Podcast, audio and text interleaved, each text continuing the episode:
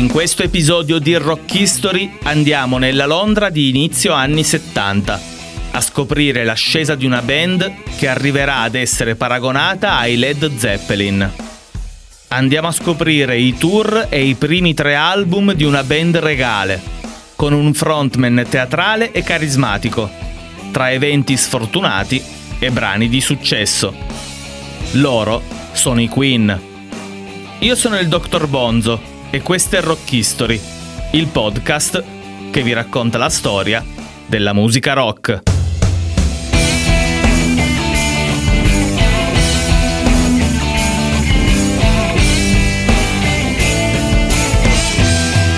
Capitolo 1 Siamo nella swinging London di fine anni 60, la città più alla moda, con le coloratissime Carnaby Street e Portobello Market, la città della nuova cultura giovanile, grazie alla musica rock dei Led Zeppelin, di Jimi Hendrix e dei Cream di Eric Clapton. Ma Londra è anche la città che tra nemmeno un decennio vedrà la grande rivoluzione musicale chiamata punk.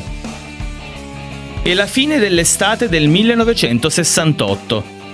Uno studente della facoltà di fisica e astronomia dell'Imperial College di Londra, appassionato di musica e di chitarra, decide di creare una nuova band.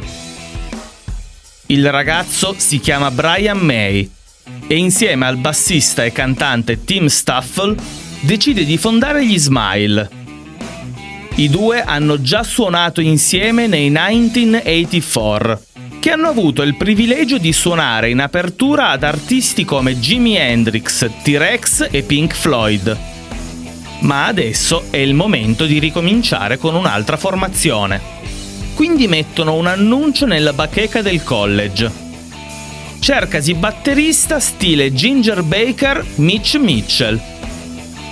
A rispondere è Roger Taylor, che viene accettato nella band e il 26 ottobre gli Smile esordiscono dal vivo in apertura ai Pink Floyd, prima di firmare un contratto con la Mercury Records nel maggio del 69.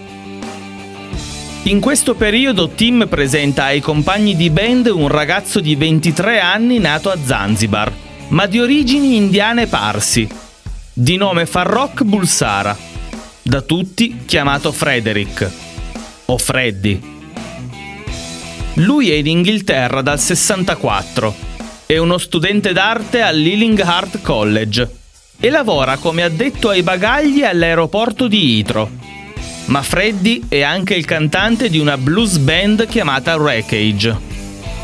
Stringe subito amicizia con gli Smile, tanto che gli consiglia spesso su come suonare, sul loro look e sul loro modo di presentarsi al pubblico.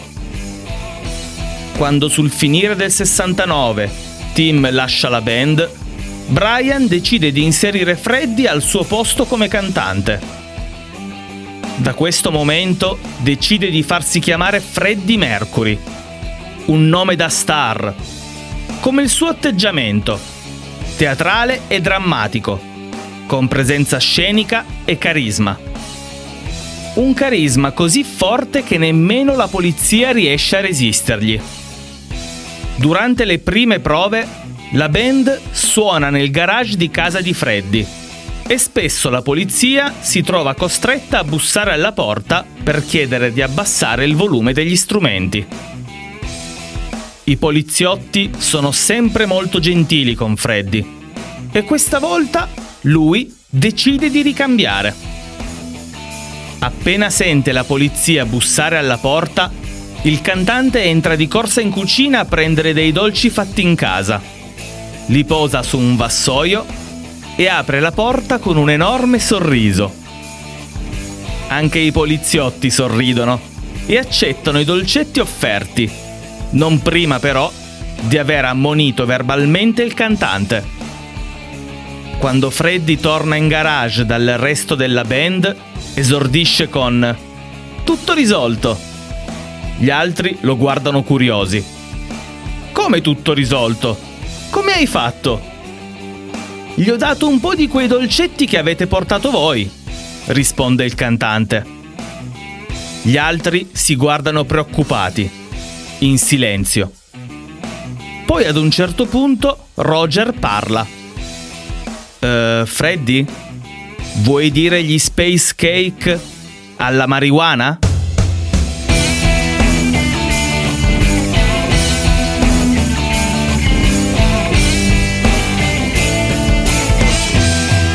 Capitolo 2 Siamo nell'aprile del 1970. Dopo diverse prove, la band decide di cambiare nome. È Freddie Mercury a sceglierlo. Serve un nome corto, semplice e facile da ricordare, che possa esprimere quello che vogliamo essere, maestosi e regali. Il glam deve essere parte di noi. E poi vogliamo essere dandy. Nascono così i Queen. Il primo concerto con il nuovo nome si tiene il 27 giugno del 70 per un evento di beneficenza per la Croce Rossa. Ma la band è ancora senza un bassista stabile. Si alternano in tre in pochi mesi per questo ruolo, finché nel gennaio del 71 Brian e Roger incontrano John Deacon, lui è un ragazzo tranquillo ed ha una buona conoscenza dell'elettronica, che può sempre essere utile. Dopo un provino in una sala conferenze dell'Imperial College di Londra, John diventa ufficialmente il quarto membro dei Queen.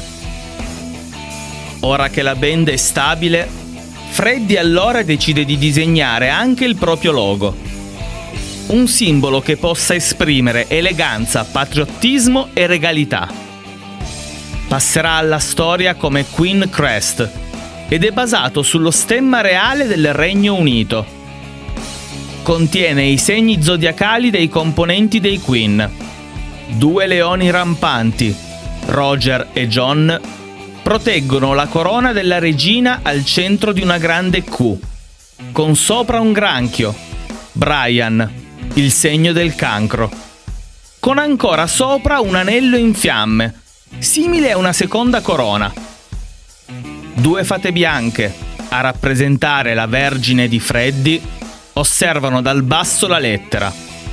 Il tutto sovrastato da una grande fenice con le ali spiegate, segno di immortalità e speranza. Nonostante i membri della band siano ancora impegnati a terminare gli studi, i Queen si esibiscono dal vivo proprio nel circuito universitario e in diversi club nei dintorni di Londra. Tra lezioni in aula e prove nel garage, la band riesce ad organizzare un piccolo tour in Cornovaglia per prendere sempre più confidenza con il palcoscenico e nel settembre del 71 vengono invitati ai nuovi The Lane Lee Studios per collaudare la nuova attrezzatura. I Queen ne approfittano per registrare alcuni brani originali, tra cui quello che diventerà il loro singolo di lancio, Keep Yourself Alive. Nonostante diversi tentativi, inizialmente nessuna casa discografica vuole assumerli ma nel 72 i brani finalmente attirano l'attenzione dei Trident Studios, che decidono di metterli sotto contratto. Verso la fine della primavera i Queen iniziano a lavorare al loro primo album, ma per tutta l'estate hanno accesso limitato agli studi di registrazione, perché i Trident preferiscono dare priorità agli artisti paganti piuttosto che a loro. Ma finalmente, soltanto a novembre, la band inizia a incidere i suoi primi brani. Reincidono per due volte anche Keep Yourself Alive, che viene mixata addirittura in otto modi diversi prima di trovare una soluzione che vada bene ai perfettini Queen. In nemmeno un mese l'album è registrato e mixato, ma i Trident impiegano diversi mesi per trovare qualcuno disposto a pubblicarlo. I Queen non hanno esattamente il morale alle stelle, ma non si danno per vinti e iniziano a scrivere i brani per quello che sarà il loro secondo album. Finalmente nel marzo del 73 la band firma il suo primo contratto di incisione con la EMI e un mese dopo, il 9 aprile, i Trident decidono di organizzare la presentazione ufficiale dei Queen al famoso Marquis Club di Londra. Nonostante la scarsa affluenza di pubblico, l'evento si rivela un successo. La band è appariscente, con abiti di seta bianchi e neri, luccicanti e attillati. Inoltre, con un nome così regale, l'attenzione non può che essere tutta su di loro.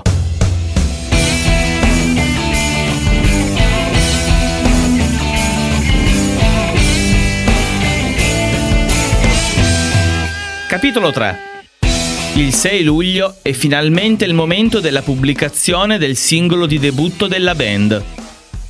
Di solito è la casa discografica a scegliere i singoli, ma in questo caso sono stati i Queen a imporsi e a scegliere Keep Yourself Alive come primo singolo e come anticipazione del loro primo album, che si intitola semplicemente Queen e che esce esattamente una settimana dopo.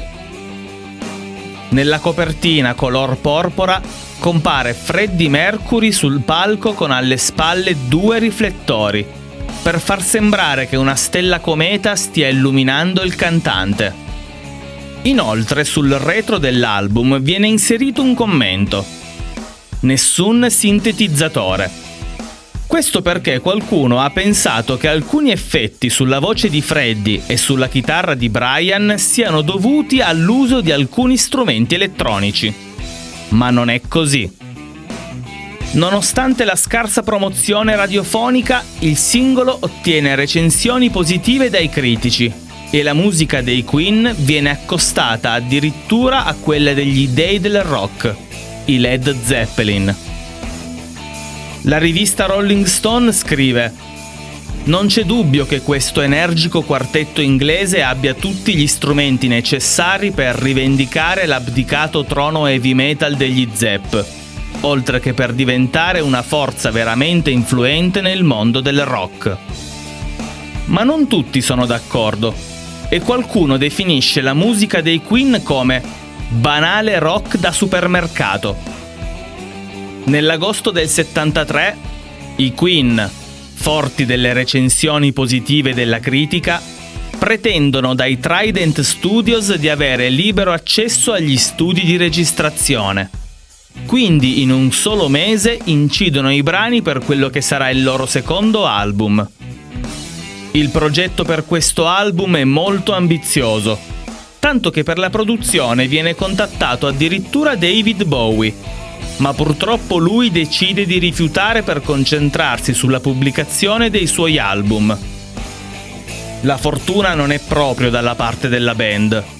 La pubblicazione del secondo album tarda ad arrivare a causa della crisi del petrolio che sta tardando di mesi lo stampaggio dei vinili ma nel frattempo l'album di debutto dei Queen entra nella top 100 della Billboard americana e il 13 settembre la band inizia il Queen First Tour, di supporto ai Mott The Hoople in 35 concerti in giro per tutta l'Inghilterra. Il tour termina il 2 febbraio del 74 e il 21 dello stesso mese la band viene invitata nel programma Top of the Pops. La loro musica e il loro look li rendono l'attrazione della puntata. Inoltre la band esegue un brano inedito, già abbozzato alla fine del loro primo album, e che presto diventerà il loro primo successo, nonché l'unico singolo del loro secondo disco. Seven Seas of Rye. A differenza di Keep Yourself Alive, che aveva un intro troppo lunga, questo singolo ottiene subito un grande successo commerciale. Viene trasmesso dalle radio continuamente e riesce ad entrare nella top 50 delle classifiche inglesi. Per i Queen è la svolta.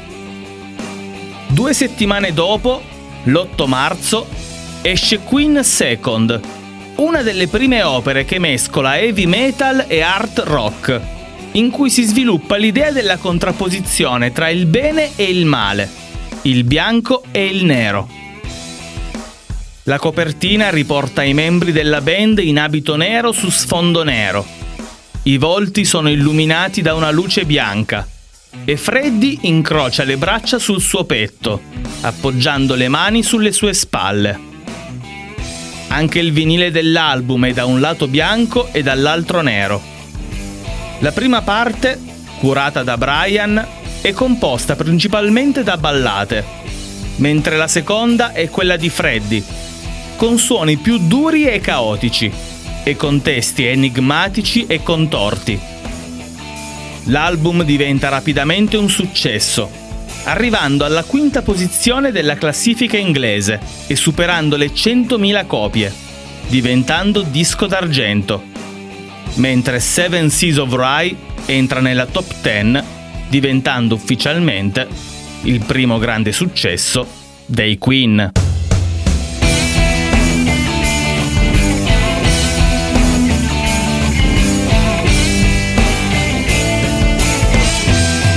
Capitolo 4 Un altro album significa un altro tour.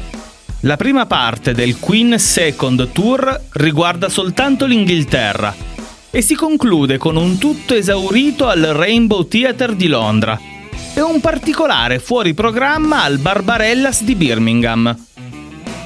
Roger Taylor decide di scommettere una bottiglia di champagne con i Rodis e con la loro band di apertura che nessuno avrebbe avuto il coraggio di attraversare nudo il palco durante l'esibizione dei Queen.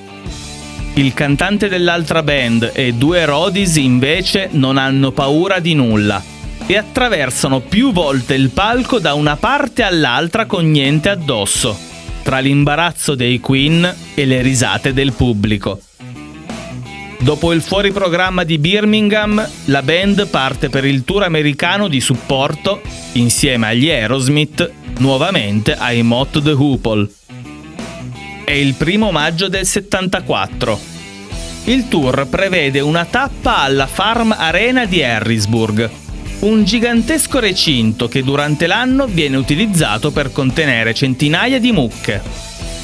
Gli animali sono stati fatti sgomberare il giorno prima ma il loro odore è ancora forte e chiaro. E come se non bastasse, gli organizzatori non sono riusciti ad eliminare tutti i loro escrementi, che sono sparpagliati qua e là nel campo. Oltre all'odore insopportabile, a poche ore dall'inizio del concerto non è ancora stato deciso l'ordine di apparizione. Prima gli Aerosmith o prima i Queen? I due manager iniziano a litigare furiosamente, ma Joe Perry, il chitarrista della band americana, piuttosto che litigare ha un'idea diversa. Guarda Brian May e tira fuori una bottiglia di whisky. I due cominciano a bere, uno di fronte all'altro, come in una sfida all'ultimo sangue o all'ultimo sorso finché non finiscono la bottiglia. Saliranno sul palco entrambi ubriachi fradici. Ma alla data successiva si incontrano nuovamente e si guardano con aria interrogativa. E Joe Perry a parlare. Sì, ma alla fine chi ha suonato per primo? Il tour americano prosegue ma dopo alcune date Brian viene colpito da una grave forma di epatite. Alla band viene proposto qualche chitarrista in sostituzione, ma Freddy e compagni preferiscono annullare tutte le date del tour americano e aspettare che Brian stia meglio. Il chitarrista, invece di stare con le mani in mano, utilizza il tempo della convalescenza per scrivere i brani per quello che sarà il terzo album della band. Prima dell'album, come sempre, viene pubblicato un singolo. She's a Killer Queen. Il brano è stato scritto da Freddy in una sola nottata, in maniera diversa dal solito. Infatti, prima ha scritto il testo, che racconta di un asquillo d'alto borgo. E poi è stata scritta la musica. Il singolo esce l'11 ottobre del 74 ed è il brano che meglio caratterizza i Queen. Infatti entra in classifica direttamente alla posizione numero 5, per poi scalare la classifica e arrivare al numero 2.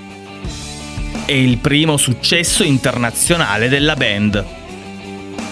L'8 novembre esce anche l'album Sheer Heart Attack, un album caratterizzato da brani di diversi stili musicali, dall'heavy metal di Stone Cold Crazy, che verrà considerato un precursore dello speed metal e del thrash metal, e coverizzato nel 1991 dai Metallica, al Boogie Woogie di Now I'm Here, scritto da Brian May durante il suo ricovero in ospedale.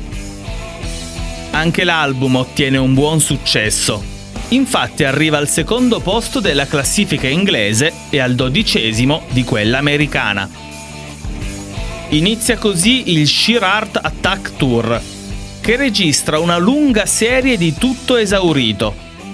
Inoltre, da questa tournée, al termine di ogni concerto, Freddie Mercury si mette a lanciare delle rose dal palco. Poi brinda con i compagni con delle coppe di champagne. Prima che Brian inizi a suonare una versione acustica dell'inno inglese God Save the Queen. Un po' come fece Jimi Hendrix con l'inno americano durante il festival di Woodstock. Il successo dei Queen li riporta nuovamente ad organizzare un tour negli Stati Uniti, ma ancora una volta la sfortuna li perseguita. Questa volta è Freddy ad avere problemi di salute che mettono nuovamente i bastoni tra le ruote alla band. Ha dei problemi alla gola quindi i Queen si trovano costretti nuovamente ad annullare alcune date del tour. Dopodiché la band si sposta in Giappone, dove li attende un'enorme sorpresa. All'aeroporto di Tokyo, i Queen, tra il loro stupore, vengono accolti da 3.000 fan urlanti. Ha inizio così la loro ascesa verso l'Olimpo del rock.